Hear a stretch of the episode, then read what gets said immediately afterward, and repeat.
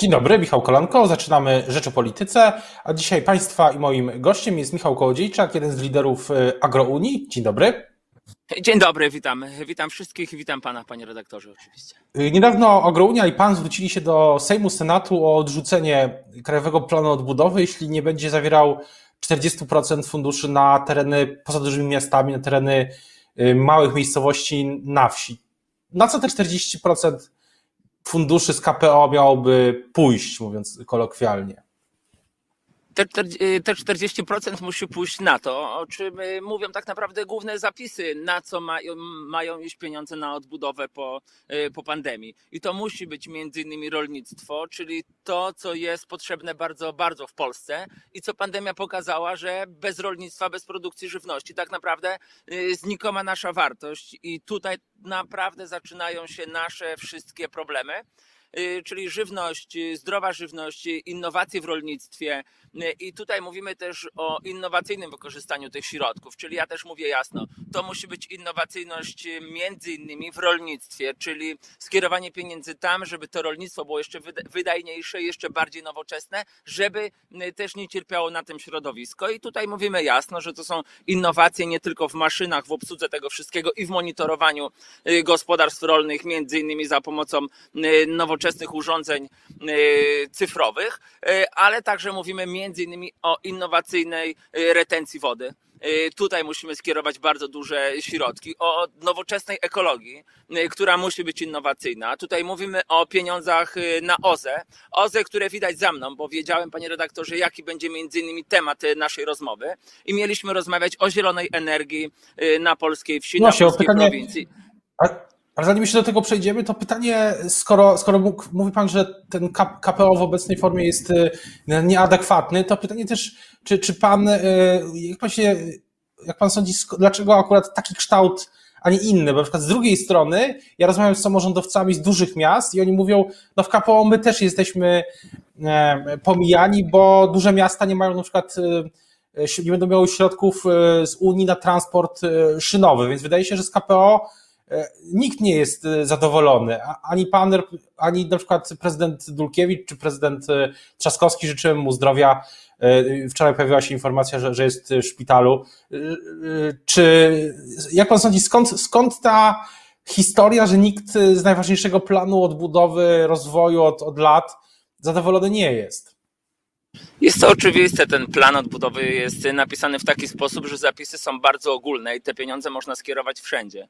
Ja mam ogromną obawę, że to będzie plan, który będzie skierowany bardziej na realizację obietnic przedwyborczych Prawa i Sprawiedliwości i budowania y, nowego y, planu wyborczego partii, y, a nie kraju. I tutaj stąd moje bardzo duże obawy. I ja mówię jasno i, i głośno, te pieniądze muszą trafić do ludzi, a nie do dużych firm i korporacji, a między innymi nie mogą trafić do firm, które są y, w niejasny sposób powiązane ze skarbem państwa, czy między innymi też do spółek skarbu państwa, gdzie później te pieniądze są marnotrawione.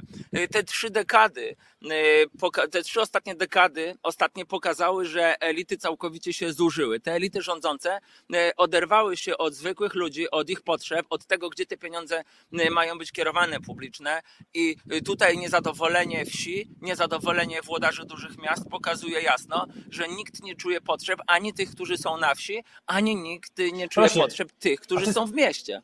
To jest ciekawy wątek, bo PiSy zawsze uważało się, czy myślę, że dalej prezes Kaczyński, gdybyśmy go teraz zapytali, albo polityków PiS, gdyby tu z nami dyskutowali, to powiedzieliby panu i mnie, że no ale przecież my właśnie reprezentujemy, e, my czujemy, my jesteśmy z ludu, a teraz pan mówi, że PiS już ludu nie reprezentuje.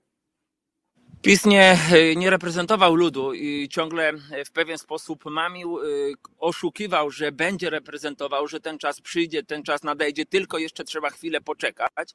Trzeba jeszcze rok, pół roku do następnych wyborów i my po prostu nie damy się nabrać. I dlatego są wątpliwości y, przy tym KPO, y, że nie ma konkretnie powiedziane, gdzie te pieniądze mają iść. Jeżeli mówimy ogólnie na innowacje, to ja mówię jasno, 40% na tereny wiejskie, na innowacje na terenach wiejskich, między innymi na rolnictwo, y, na transport publiczny, innowacyjny, dobrze zarządzany, taki, który będzie nam służył. Mówimy też, że innowacje w służbie zdrowia y, na polskiej prowincji, na polskiej wsi. Nie może być tak, że my nie mamy do tej służby y, zdrowia dostępu. To wszystko trzeba odbudować, a to, co jest bardzo bolesne, to tak naprawdę to trzeba zbudować, bo widać, że te wszystkie obietnice, które mówiły o tym, że ok, służba zdrowia jest w pewnej zapaści finansowej, ale jest sprawna, jest wydolna, może nam pomagać, po prostu się nie sprawdziły. I te trzy dekady kłamstw polskich elit w trakcie pandemii wirusa Y, zostało powiedziane sprawdzam. I te trzy dekady po prostu zostały sprawdzone. Karty zostały wyciągnięte na stół. Przyroda, natura powiedziała, wyciągamy karty, y, pokazujemy, co tam kto ma. I się okazało, że ani Prawo i Sprawiedliwość, ani co bardzo jest złe, opozycja y, nie mają nic do zaproponowania y, Polsce, bo Prawo i Sprawiedliwość patrzy tylko i wyłącznie na swój interes, a opozycja patrzy, jak przywalić y, w, Prawo i Sprawiedliwość, gdzie nie ma dla nas nic do zaproponowania. Właśnie. To dla mnie jest bardzo bolesne. Do tego całego planu niestety wpisuje się także Szymon Hołownia, który wydaje się być tworem tworem tych wszystkich grup elit, y, które nadal chcą przedłużyć y, swoje tutaj myślą, że ich sprawne umiejętności nadal będą mogły być realizowane w polityce i w zarządzaniu y, ludem, a lud mówi bardzo głośno nie, my się na to nie zgadzamy i powrotu do lat 90. nie będzie. I ja mówię to też z pełną odpowiedzialnością. Ale też pytanie jest właśnie o ten komponent, o te elementy dotyczące zielonej energii. E, w tle pana jest, jest właśnie widać też e, e, OZE, ale pytanie właśnie o tak. OZE, pytanie też o OZE w, tym kontekście e, no właśnie nie tylko KPO, ale podejścia do, do energetyki, bo wydaje się, że energetyka teraz jest jednym z ważniejszych tematów. I na przykład politycy Solidarnej Polski mówią, no musimy stawiać na węgiel, ale, ale ja mam wrażenie, że cały czas ta dyskusja z drugiej strony samorządowcy mówią, musimy szybciej wymieniać e, kopciuchy. E, tak samo mówią aktywiści. Więc jak ta dyskusja wygląda właśnie z perspektywy mniejszych miejscowości, też terenów poza metropoliami czy na obrzeżach e, metropolii? Panie redaktorze, ekologia jest bardzo ważna i bardzo istotna. Musimy ją budować racjonalnie. Zielona energia musi być rozwijana, jak widać nawet na moim przykładzie, w moim gospodarstwie, za mną ponad 100 kilowatowa 100-kilowatowa y, y, maszyna y, zbudowana z paneli fotowoltaicznych, która produkuje prąd na potrzeby naszego gospodarstwa. I dzisiaj możemy powiedzieć, że to gospodarstwo jest w dużej mierze uwolnione od smogu, od węgla, od tej energii, ale czy w 100% możemy to zrobić? Pewnie bardzo trudno, ale musimy do tego dążyć, żeby jak najbardziej tą ekologię, tą innowacyjność rozwijać na polskiej wsi. I tylko, że nie może być to zrobione tak, jak wiele projektów w naszej polityce jest budowane, czyli budować za wszelką cenę y, zieloną energię kosztem najbiedniejszych ludzi, najbiedniejszego społeczeństwa, bo tutaj widzimy to bardzo, bardzo mocno. Ja tylko dam jeden prosty przykład. Dopłacamy do elektrycznych samochodów, które są bardzo drogie, na które stać tylko i wyłącznie najbogatszych ludzi i robimy to kosztem tych najbiedniejszych, którzy jeżdżą starymi samochodami, które y, produkują dużo smogu.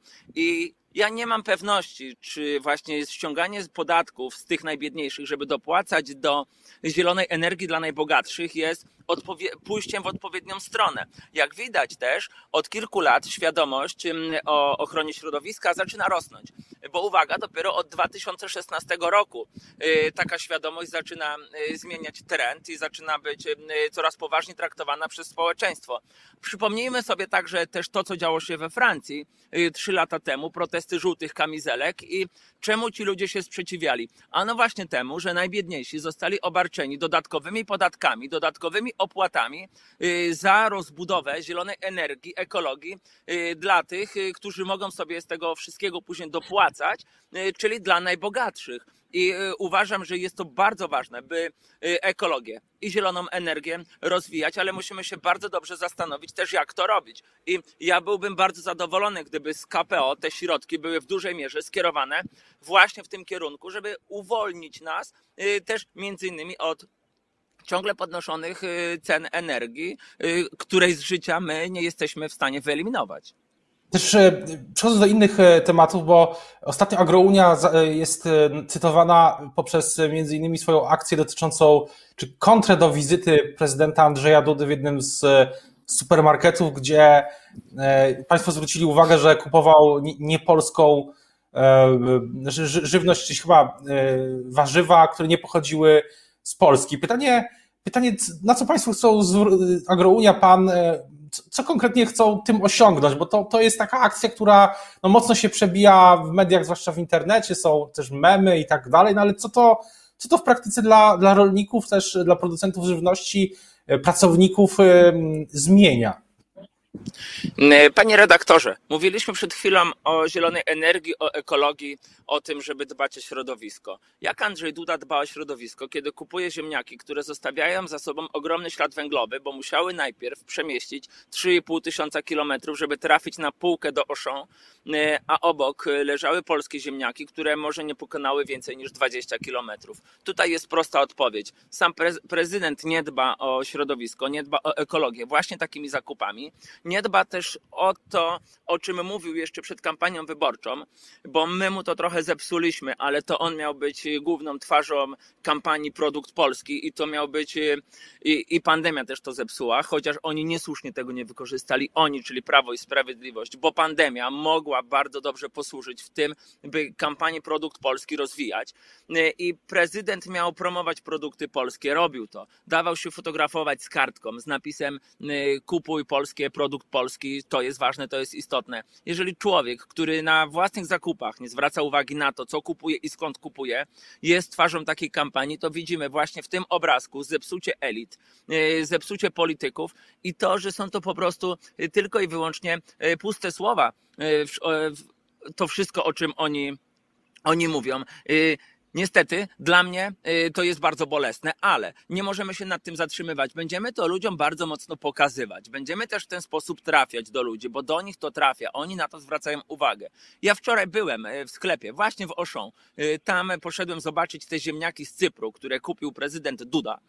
One po pierwsze kosztują już dzisiaj 5 zł, czyli prezydent, jak widać, nie patrzy ekonomicznie, bo polskie kosztowały złotówkę, czyli ten człowiek nie musi zwracać uwagi na to, ile pieniędzy wydaje na zakupach w przeciwieństwie do większości Polaków, którzy liczą e, każdą złotówkę. Porozmawiałem z ludźmi. Tam było prawie 10 osób, z którymi rozmawiałem i rozmawialiśmy na temat e, między innymi warzyw i ziemniaków. Ci ludzie chcą kupować polskie, chcą, by te produkty były dobrze znakowane, by były e, łatwe do znalezienia i one także były oburzone tym, co zobaczyły innymi na naszym profilu, bo przecież później o tym pisała prasa. Między innymi TVN mówił o tym, że Agrounia zwróciła na to uwagę, że prezydent kupuje ziemniaki z Cypru, czyli mówiły wszystkie media, czyli po, mówiąc krótko, ludzie się o tym dowiedzieli. I nam y, między innymi też o to chodzi, żeby ludzie widzieli, y, jak puste są słowa polityków, i my na tym też będziemy budować nasz kapitał społeczny, nasz kapitał polityczny, bo to kłamstwo trzeba bardzo mocno wyeliminować. Ale też pytanie jest do czego ten kapitał chce, chce pan jako lider agrounii, cała agrounia, e, chce, chcą państwo ten kapitał, do czego chcą go użyć, bo kapitał buduje się też e, polityczny, społeczny, takiej świadomości obywateli po coś. Agrounia jest notowana w niektórych e, sondażach i pytanie, czy pan chciałby, chciałby żeby była reprezentacja agrounii, pan też nie wiem, w Sejmie, w Senacie, w Warszawie,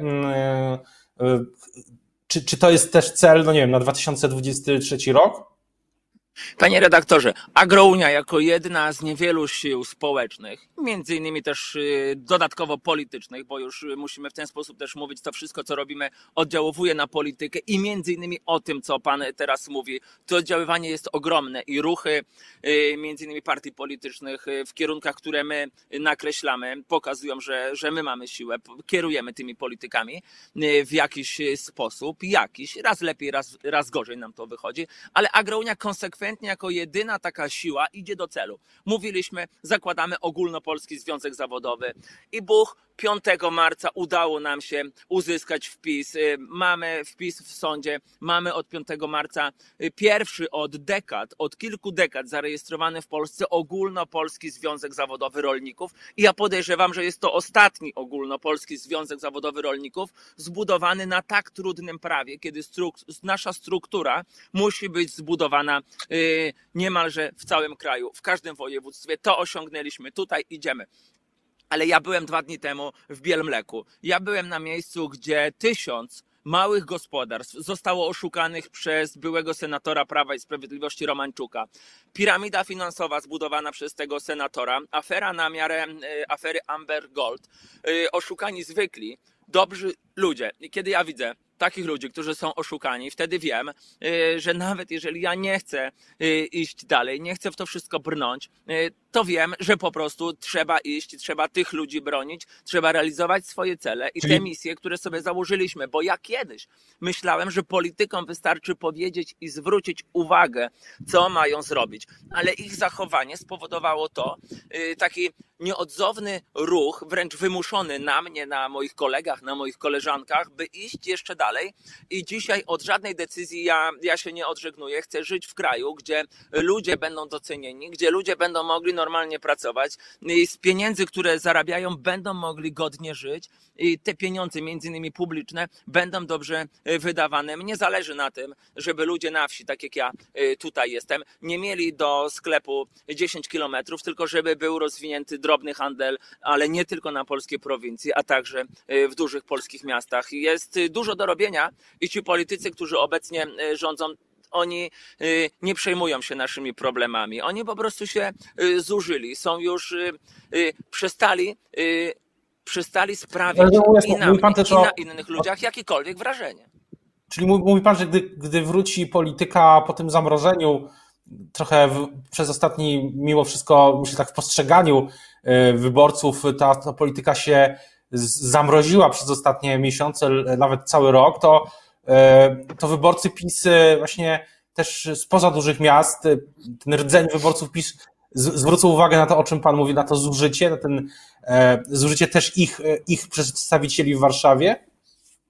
Panie redaktorze, ja byłem na tym Podlasiu, które wspominamy i tam tak naprawdę byli głównie wyborcy Prawa i Sprawiedliwości. Oni mówili, przed wyborami przyjeżdżali do nas wszyscy. Posłowie, senatorowie, był Jarosław Kaczyński, rozmawiał z nimi, otwierał e, wielką spółdzielnię Bielmlek. Dofinansowywana była, kredyty były brane z, z Kowru, z Banku Ochrony Środowiska. Nikt tego nie kontrolował. Tam była jedna wielka manipulacja. I ci ludzie e, byli wyborcami Prawa i Sprawiedliwości. Dzisiaj nikt się nimi nie przejmuje. E, dziś nikt do nich nie przyjeżdża i to pokazuje, że to Prawo i Sprawiedliwość wyrzekło się swoich wyborców, swoich ludzi, a oni nie mogą pozostać na lodzie, nie mogą być pozostawieni, bo pozostawiając ich, dzisiaj oddajemy ich wszystkich w paszczę lwa, czyli w ręce opozycji, która nie jest wcale lepsza od Prawa i Sprawiedliwości. I tutaj trzeba ten ład polityczny, tak jak Prawo i Sprawiedliwość mówi nowy ład, to ja mówię dalej. Y, trzeba zbudować nowy ład polityczny w Polsce, y, który musi być zbudowany na ludziach, na ich potrzebach, Y, na tym, co jest najważniejsze i musimy wrócić do lat 90. i wyciągnąć wnioski, co wtedy zostało zawalone i to naprawić, bo musimy wrócić właśnie trzy dekady do tyłu i zrobić to, y, czego wtedy nie zrobiliśmy. O tym, o tym co, co dalej i też oczywiście o sprawach KPO rolnictwa i, i nie tylko, też o Nowym Ładzie, jak Pan zwrócił uwagę. Będziemy do tego wszystkiego wracać, tak jak będziemy obserwować, co się dzieje właśnie wszędzie w Polsce. Teraz bardzo już dziękuję za rozmowę Państwa i moim gościem był Michał Kołodziejczak, lider AgroUnii. Dziękuję bardzo. Dziękuję serdecznie, pozdrawiam.